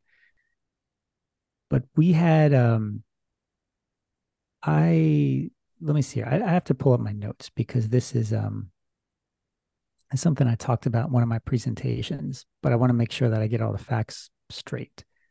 This was one morning, I remember um, going out to my car, and you know I was going to drive to work that day, and it was um oh my gosh, this was what year was this? I have to check here. Um, okay, here we go. It was, it was 2018. Um, I think around 2018. But you had you were just starting up the bunker and you were just recording some uh some episodes and whatnot. And you uh I forget which episode it was, but you had sent me a message. you said uh you texted me, hold on to your butts. And it prompted me to respond with a picture of um of uh Jeff Goldblum's character from Jurassic Park. yeah. Yeah. And then you responded with doctor, right? Which, as you know, in the movie, there are two two male doctors: Ian Malcolm, played by Jeff Goldblum, and um, uh, Dr. Grant, played by uh, Sam Neill. And um, what's interesting about that is the next day, the next morning, I was in my car, drove to Newark, New Jersey, a couple hours, about an hour, 90 minute drive. And I parked the car and I looked, and there's a pair of black sunglasses right there. And they're on the passenger side. And I was like, what? And I like looked at the insignia and it said Foster Grant. Now, again, the coincidences, whatever, uh, possibly, right? Because we were just kind of referencing, you know, Jurassic Park. I don't know. Maybe that's a stretch. But I didn't know where these sunglasses came from they just showed up. And trust me, I'm very, very particular about my car. I'm particular about everything. I know where everything is. Some may say it's OCD. Okay, sure. Probably to some extent. But um, I don't know where these came from. They just showed up. And I had messaged some of my other friends who were that I could think of who were in my car wasn't theirs. I have no idea where these showed up. And then, you know, is this proof positive of the MIB because they're known to wear like dark sunglasses? No, not really. But I just thought it was really interesting because the picture I had texted you with was a picture of Jeff Goldblum wearing those sunglasses. and here they are showing up in my car. So, you know, but that's how the that's that's the trickster aspect of the phenomenon. So yeah, I, I remember that the weird phone calls and text messages got so prevalent for for a while. It's been really quiet actually the last like two years. I it, it kind of just stopped, but I mm-hmm. remember it got to such a fever pitch that I I remember distinctly that you had come over, you were over here in the studio, and we had either just getting ready to record an episode or just finished. I think we had just finished recording an episode, and I so I still had the soundboard all fired up and, and everything and, and my audio, everything all still hot, right? And I remember the phone ring and I'm like, there's that number again. And you're like, hit record, hit record. So like I'm getting out, I'm firing up Audacity, hitting record, We're like, you know, getting all this stuff hooked up yeah. to, to answer the phone because it, because this the, this it was like a number that was calling me it was all zeros or something. Remember, it was like a real weird yeah yeah combination of of of numbers. It was calling and texting me all the time, and it was just saying weird stuff. and yeah. of course, I you know I hook up everything, I start recording, and I answer it, and there's no one there, and they don't say anything. Of course, but of course, yeah. there was, yeah. It, it, look, there's some weird things that happen with with the phones. Uh, now, again, could it be coincidental? Sure. Maybe people are listening to this episode and they think, okay, these two yahoos, like, what are they talking about? Right? This is just nonsense. Are these people high? Well, for the record, I do not drink. I do not take drugs. I do not do anything. And uh, as far as I know, Mike Brown is the same way. But these things happen, and it just makes you pause and wonder is this related to the phenomenon in some way? Maybe it's not, right? I mean, we have to put that in, we have to put it in perspective. It could be our own imaginations, like wanting it to be something more. Mm. But then it gets a little strange. So, for example, I wrote this down in my log of strange experiences. This I don't think I've shared with anybody so far. Maybe I shared with you in a while back. I don't know. But this was again up in Newark, New Jersey. I was at the office that I worked at at the time. And there comes a you know phone call, an incoming call. Now, upon receiving calls from numbers I don't recognize, well, nowadays I just don't answer because I have like a call blocking software. But back then I didn't have that. So if I saw a number that I didn't recognize, I'd pick it up, but I wouldn't, I would refrain from saying hello. I'd wait for the caller to initiate the conversation. That way, my voice doesn't like trip like some pre recorded message to begin playing. And it, it's a great way to kind of tell, like, uh, or to gauge tel- telemarketing or scam calls, right? So at about, this was at, according to my log here, it's at 12.53 p.m. I received an incoming call from a number I did not recognize. And for the f- first few seconds when I picked up, the caller didn't say anything. So I was about to hang up when all of a sudden, like this frantic woman comes on the line and says to me, This is the quote. And I wrote this down. As soon as uh, something happens, I write it down so I don't miss any details. So I hear this woman come on the line. She's really frantic and she says, There's water damage from the flooding upstairs. And then immediately disconnects the call. And I'm like, What? Like, there's water damage from the flooding upstairs? And I remember distinctly her voice having a possible subtle Philly or Jersey accent, but not entirely sure since it was just so fast. The entire call log said 10 seconds. Wow. It, it was an unsettling call, you know, because the first thought that entered my mind is, wait, water damage in my house? But no one lives above me because I lived in a single building at the time. I didn't rent out anything. So I told my immediate supervisor, um, because you know, she was kind of interested in this stuff but I could tell it freaked her out. And when I told her this, it did freak her out. Um, I, I was in the middle of eating lunch um, at my desk since I had a meeting at one. So, so I, um, I thought about calling the number back, but I had that meeting at one, so I, I didn't worry about it. Right. So, but when I called in, now my supervisor didn't say anything. She just looked really disturbed by it, but she didn't say anything. Okay, we had our meeting, whatever. After that meeting, I called the number back and it went right to an automated answering system for State Farm Insurance Company. I hung up, tried again just to make sure, same thing. Surprised by this, right? I went back to my desk. I shared the findings with my boss. And um, based on her reaction, I could sense that she was really unnerved by this. And I thought to myself, again, it's just a random thought that popped in my mind. I wonder if she has state farm insurance. Okay. Oh my God. I, I, we don't talk about insurance, right? yeah. So then, so that was then later that afternoon. I'm reading my notes here. It, uh, because this happened a long time ago, it's 2019. Uh, it, I was sitting at my desk. Yeah, it's about two o'clock, and then I remembered something. Right before the meeting, my boss came into work later. She did like a half day. And she told me, she said, I'm sorry I'm late. I had a flooding issue from the floor upstairs. It was another tenant. And I just, I, I remembered this at like two o'clock. I was like, oh, whoa, wait a second. And then I began to put two and two together.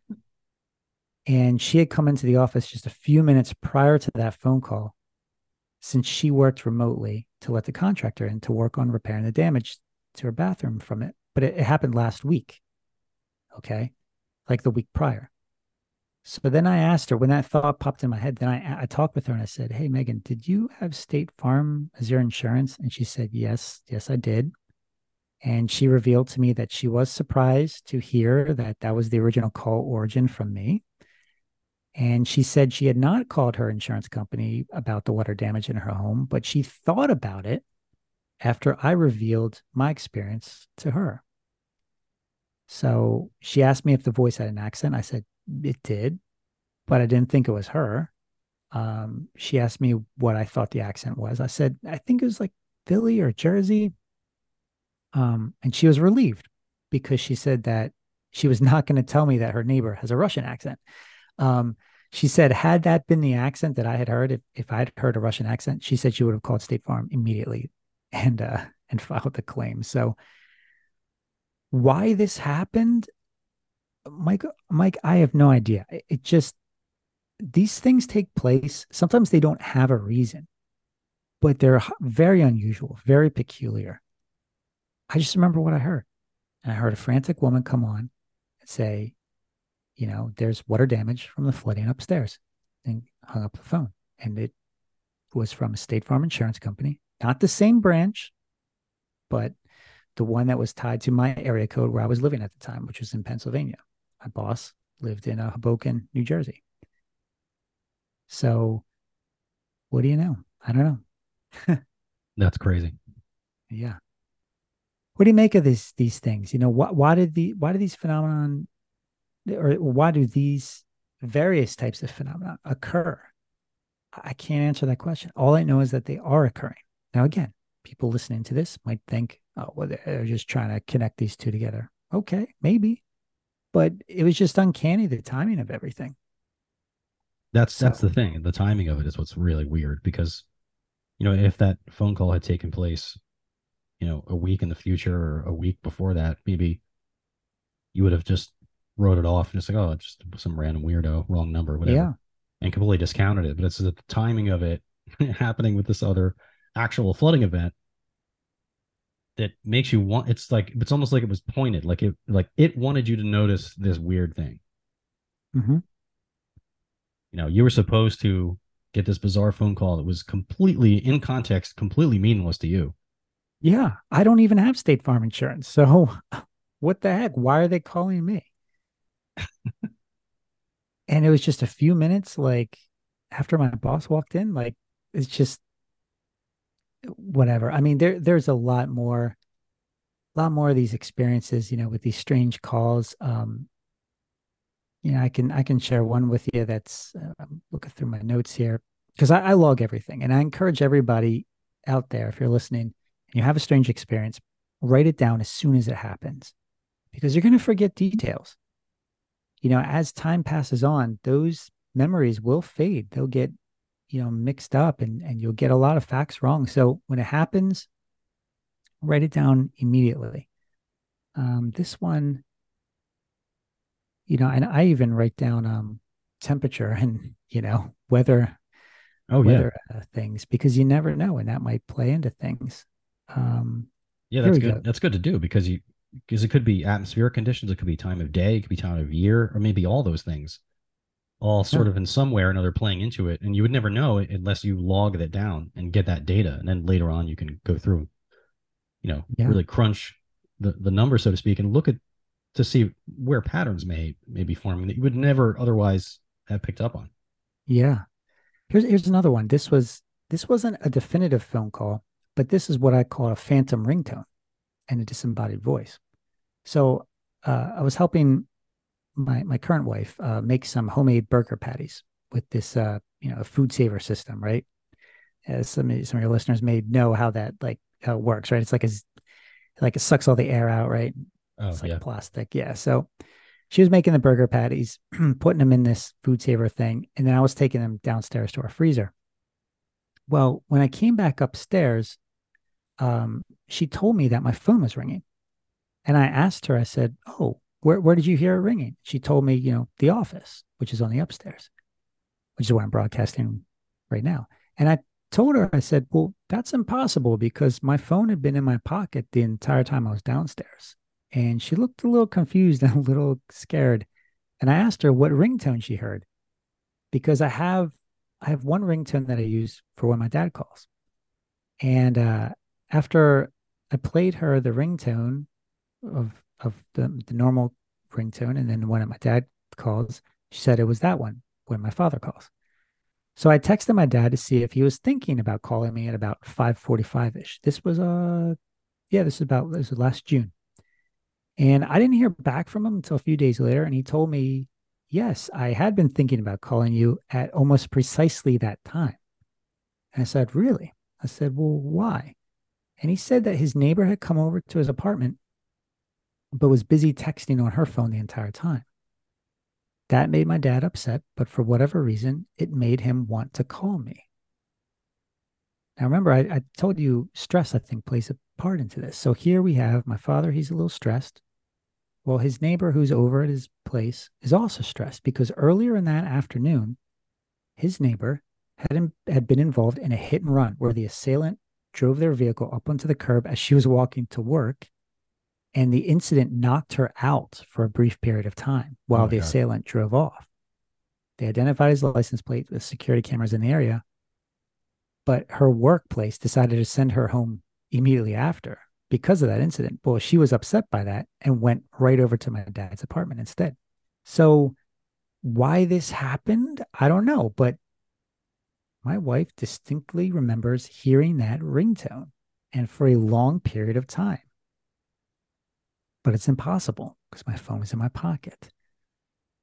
So, and what's really interesting about that is as she's telling me that story, I thought I heard her voice call out our our cat's name as we were both in the kitchen. And I turned around to expect to find our cat, uh, whose name was Toes, right there in front of us, but she wasn't there. And I asked Rachel, I said, Hey, did you hear those? Did you say those words? Did you say Tozy? And she said she hadn't. So it was kind of like these back to back experiences. Um, what was it? You know, I, I take it a step further. And I wish I could interview the hit and run driver because I wonder were they distracted by their phone while driving? And somehow that played a part into this weird phenomenon. Oh, man. You know, I mean, imagine that. You know, when I asked my dad more about this, I was like, what do you make of it? He told me that uh, he and and my grandmother, which would be his mother, they shared that ability to send each other telepathic thoughts.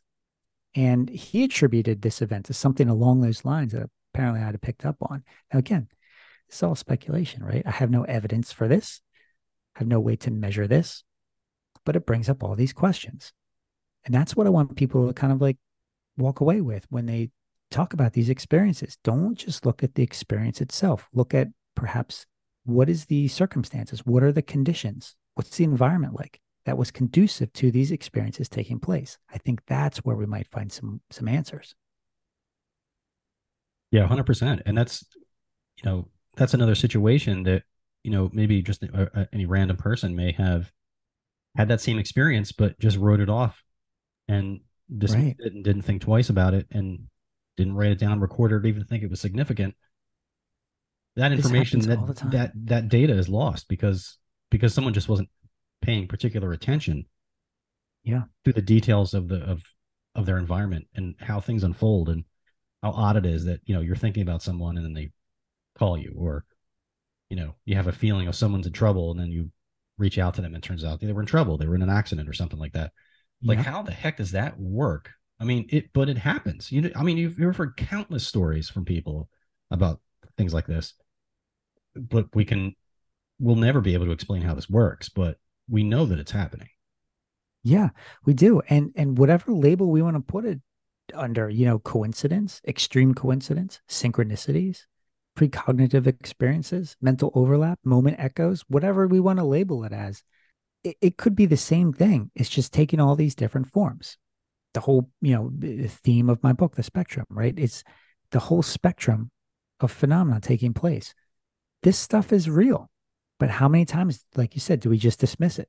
Because we just think, oh, yeah, it's just that's a weird fluke, right? It's an eerie coincidence. Yeah or you could have just said oh yeah no you didn't hear my phone it's in my pocket and then just dropped it and Yeah. never and never stopped to think wait a minute Yep. you know But I know you, better. You, but you had the you had the the the the the wherewithal and the and the the awareness to think like, wait a minute, and then start asking questions. Okay, wait, which ringtone did you hear? Mhm. Where did you hear it from? You know, and get these details. And that when you dig into it, that's when you really, that's when that incident comes out and reveals itself as being really really strange. Yeah. And you know, you could have just not been paying that much attention, and you would have never thought twice about it, and then it would have been gone forever, and you would never you know, two weeks from that point, you would have not even remembered it took place. That's right. Yeah. In fact, another time this this occurred with my wife and I, I was opening the the front door to our house, and I thought I saw and felt a black mass in front of the door, and it was small, just like my cat Toes. And at first, I thought it was Toes, but then I realized it wasn't her, nor could it be her, since she always runs away whenever the front door is opened. Now, I did not say anything to my wife at the time, but immediately after I had my experience, she randomly says, Oh, you know what? I just remembered a dream I had. And I asked her, Oh, what was it about? And she said that she was outside and Toes was outside. And she said it happened last night. She opened the front door and, and their Toes was outside, but she didn't know how she got there. She said that she just saw her leaving the house on the left side of the house if you are inside looking outside. She said if she didn't see the door, she would not have remembered the dream. I did not share anything about my experience up to this point. And I asked her, how come you didn't remove you didn't remember the dream as we were leaving the house earlier? You know, considering that in the dream you were leaving the house. And she thought for a minute and then she remarked, she goes, Yeah, that is kind of weird.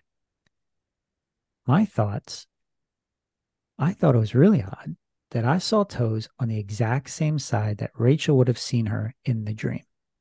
And Rachel brought up the, my wife Rachel brought up the possibility that I am always worried about that, about like toes escaping, you know, when she was alive. And maybe it was just my, my usual fear in the moment. But that was the first time I ever saw a shadow, let alone felt it. And I wonder if I had somehow picked up on her thoughts and what she was visualizing in the moments just before vocalizing it, or if I had picked up on like some sort of echo from her dream, or it was just merely a massive coincidence, right? So, yeah. But I write it down because you never know when it could have a deeper meaning later on, or you might run into some other uh, experiencers' testimony that's exactly like what you experienced. So, whenever you have something unusual happen, write it down and then send us that story.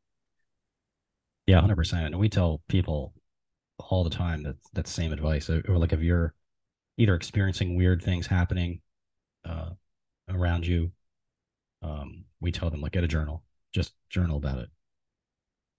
You know, and log dates, times. You got it. Temperature, humidity, what the weather is like. You know, any other strange things that took place that day anything weird that takes place after that, you know, just write it down because like you said it. I mean, if you don't go into it, well, you know, and while that, uh, while that memory is still fresh in your mind and write that down and record it, you'll forget details. Memory's fallible. You'll, you'll forget details or, or misremember details and uh, it'll make it much more difficult to find those patterns. Absolutely. I, I wouldn't be sharing this story with you had I not written it down. I would have just remembered it as, oh yeah, I thought I saw a black shape, you know, cross my path, and my wife had a weird dream about it, and that was it. But yeah. I have all these details because I wrote it down and I just shared it with you guys. So, but also write down your mindset too. W- uh, were you in a happy moment when this experience took place? Were you sad, depressed, angry, uh, you know, bored, whatever, you know? Because I think that plays a crucial role in these experiences taking place. 100%. 100% that plays a role. And, you know, I, I can't tell you the number of times we've been investigating with someone and you can just sort of see if someone is just in a bad mood or not feeling well or something the more negative or intense things seem to happen to them. And there's always exceptions of course. It's not nothing is ever 100% but we find a lot that if people are in a place and they're afraid that that will that will manifest certain things that won't take place for someone else who is not afraid in the same environment.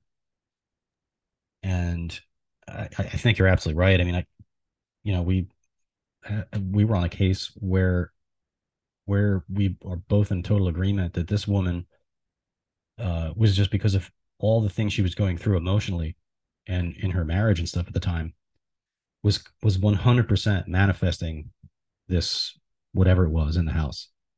And it was making loud noises uh, voices it was moving objects it was you know physically interacting with her and after speaking with her and going over a couple of times and and beth you know sort of counseling her afterwards i think it was pretty clear that because of the the the super negative situation she was in emotionally like negative things were happening to her and it started to bleed over and other people were experiencing it. And i and i just think that was a classic you know a thought form or an egregore like this is something that that she created.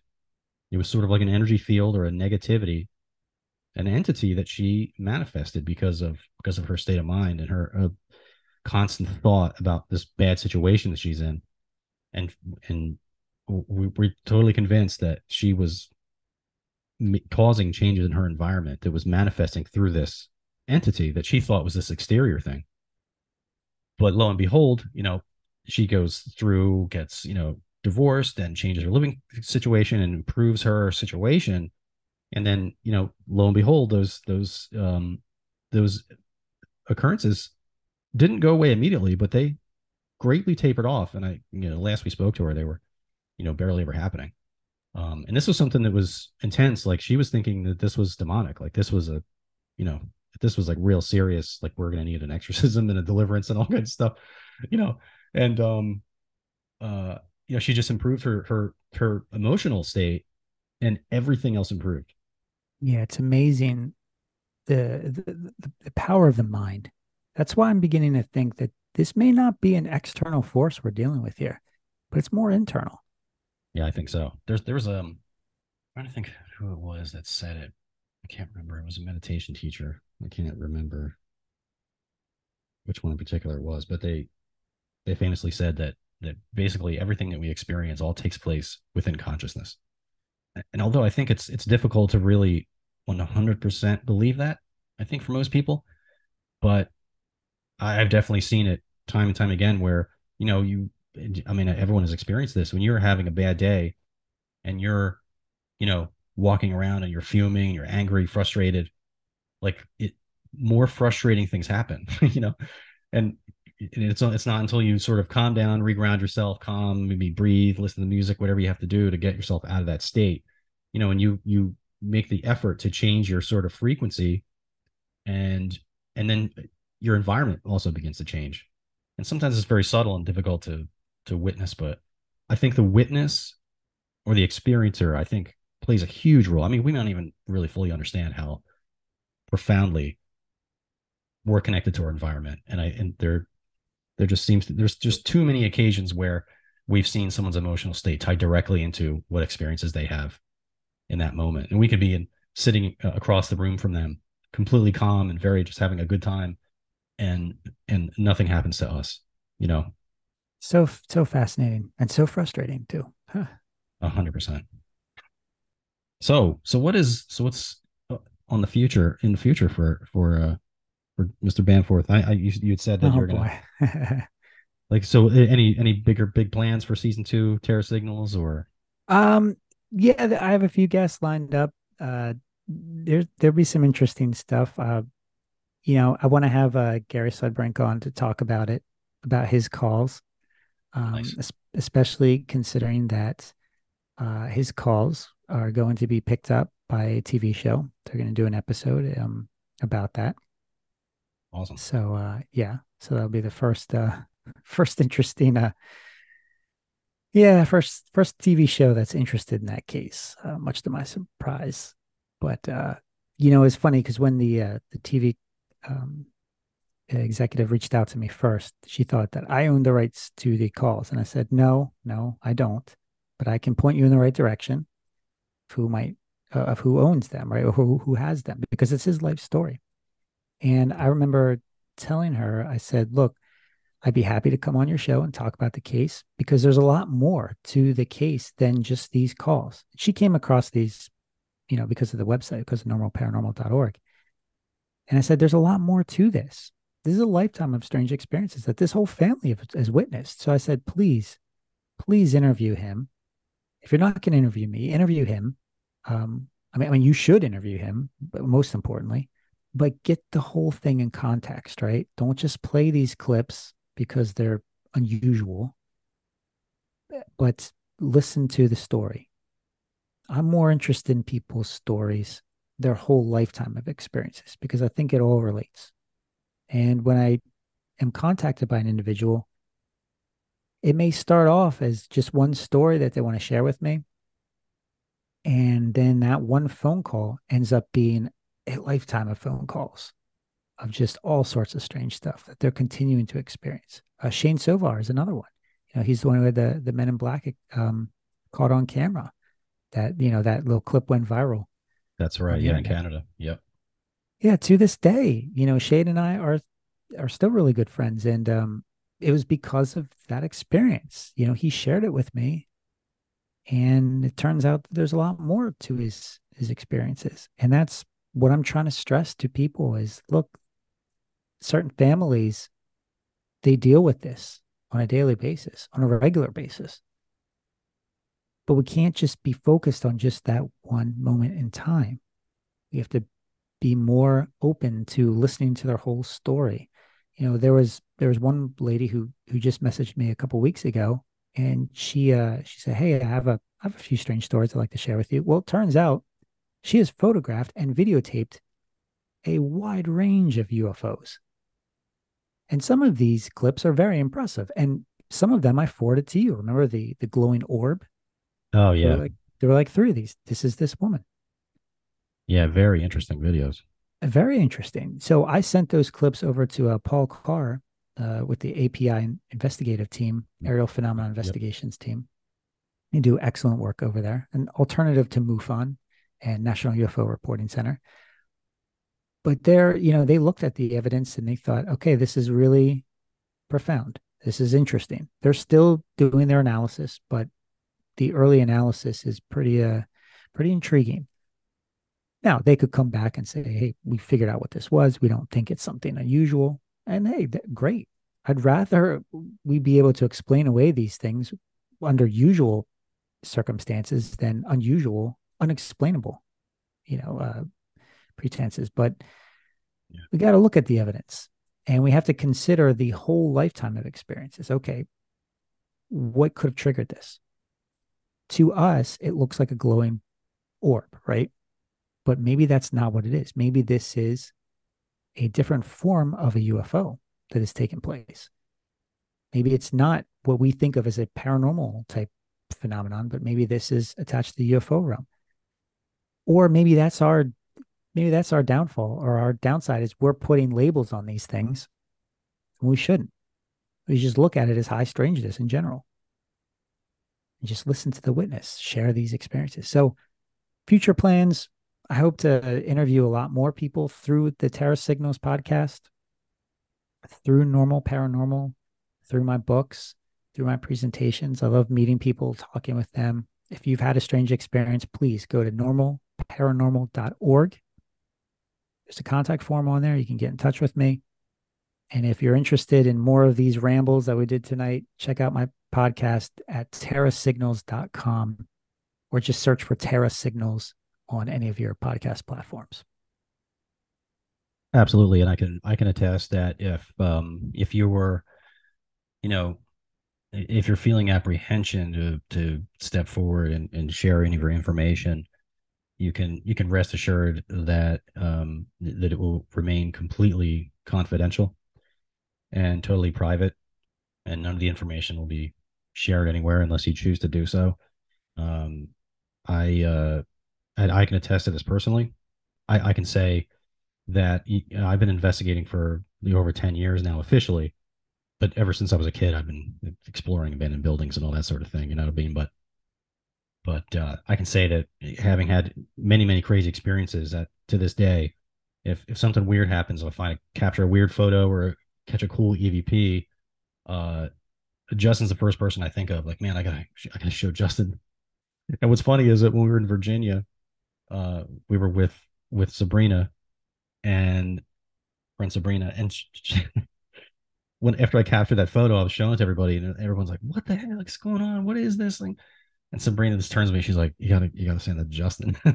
like, Yeah. what's funny is I was already in the in the process of, of messaging you with it. I'm like, "Yeah, I'm sending it, doing it right now." Um, uh, but I, yeah, I just want to drive the point home that that you know that you can you can trust your information with Justin because it's it, he'll keep it close to the belt and uh and won't share any information or names or locations or anything like that unless you want it shared. And yeah, uh, exactly. you know he he wants to hear the story, document it, get the details, um, for the sake of tracking this whatever this is that we're talking about, right? Yeah, absolutely. And you know, there you know, if I'm going to publish your story, I'm always going to get your your approval first. Like I'm going to write something, I'm going to, you know, send it back to you and say, "Hey, can I share this with the world? Can I talk about your case with other people?" You know, that cuz I I I, I I, take the respect very seriously. There have been many people who have shared their experiences with me that they don't want publicized. And, that, and that's fine. I won't talk about it. But I wish that more people would want their their stories shared because it, it empowers others. It encourages others to step forward to know that they're not alone. I'm telling you, there are some incredible experiences that I just wish I could share, but but I can't um, because they don't want me to. However, that being said, if you're a shadowy government source and you're going to step forward and you're going to say, "Hey, I've got UFO secrets," I'm publishing your name. You know, so don't, don't waste my time with that stuff, right? Like, because there's so much misinformation and disinformation. And you know how apprehensive I am about this. I even, when you sent me that photo that you took from Virginia, I even responded to you was, "Are you messing with me? Is this for real?" You know, like because it, it was just it's such an amazing photograph that it sometimes yeah. it's hard to believe this stuff is really taking place. For those of you out there who are listening to this, what Mike captured looks like a translucent alien entity in a field somewhere in Virginia. That's what it looks like. And it's in one one uh, one of the shots because you did bracketing, right? You took three shots in a row. Yes. And I have all three of these shots you sent me.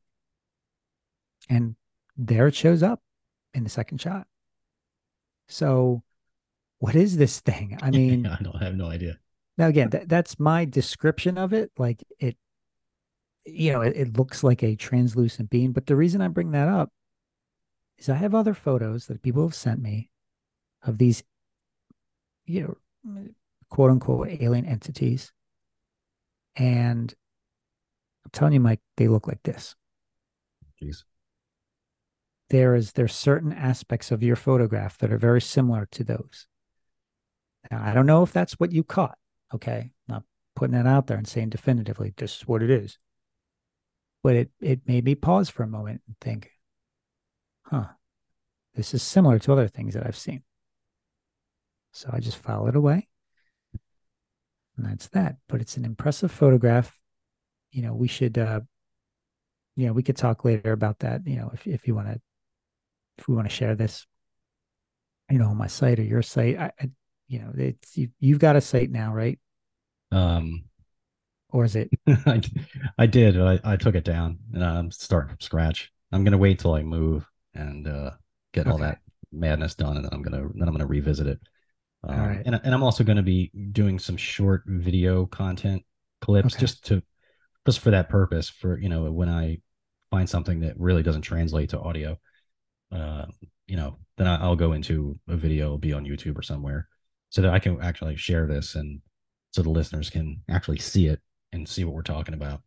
Um, but yeah, I mean, I, I, I fortunately was at an event where there were maybe 20 other investigators there from all over the country, and so I had the opportunity to just pass it around. Once the word got around, they were looking, searching for me, like, "Hey, this dude with the photo, come here," you know, and uh, and so I had the opportunity to show it to all these different people that investigate all over the place. And I mean, I think I heard you know a different answer for every single person I showed it to. and Like everyone that looked at it saw something a little different. Um, hmm. personally, I have no idea what it is. I I, I don't have the slightest clue. well, look, these are your these are these are your experiences. They're your stories. These are other people's experiences and stories. They're never, you know, mine or anyone else's, but theirs, right?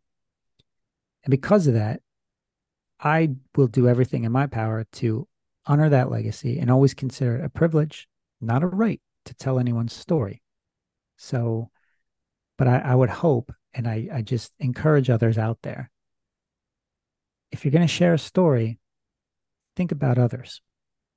Think about what you could be doing in this field to help other people tell their story.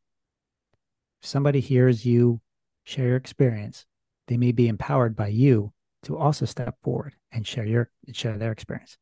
So don't underestimate the power of, of what you can do, loyal listener to the bunker. 100%. That's well said. Perfectly said.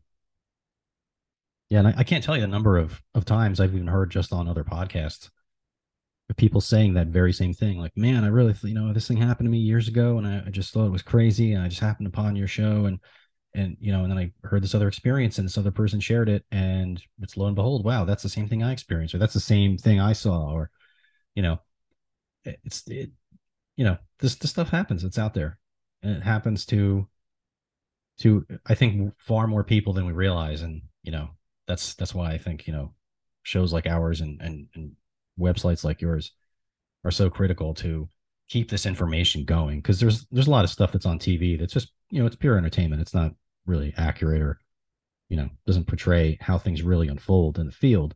But when you have people telling their own stories in their own voice um, and relaying how they felt, you know, the circumstances around which this thing happened, that's that's a that's a that's next level for me. That's that's the purest form of of um, moving this field forward for all of us and to get more people like you said to come forward and share their stories because they're holding it to themselves because they think they're crazy their whole family thinks they're crazy they're not going to tell anybody you know there's it's not like you call the cops if your house is haunted like they're not going to do anything you know and so people suffer in silence and it's it's it's a shame well you're doing good work my friend so keep it up keep producing these shows I'll keep writing about this stuff as long as people want to share their stories with me and experiences. So thanks again for giving me the opportunity.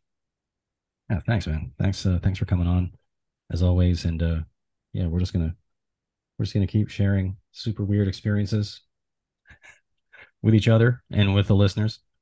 Yeah, I just want to thank everybody for coming down into the bunker. Stay weird, everyone. We'll see you next time.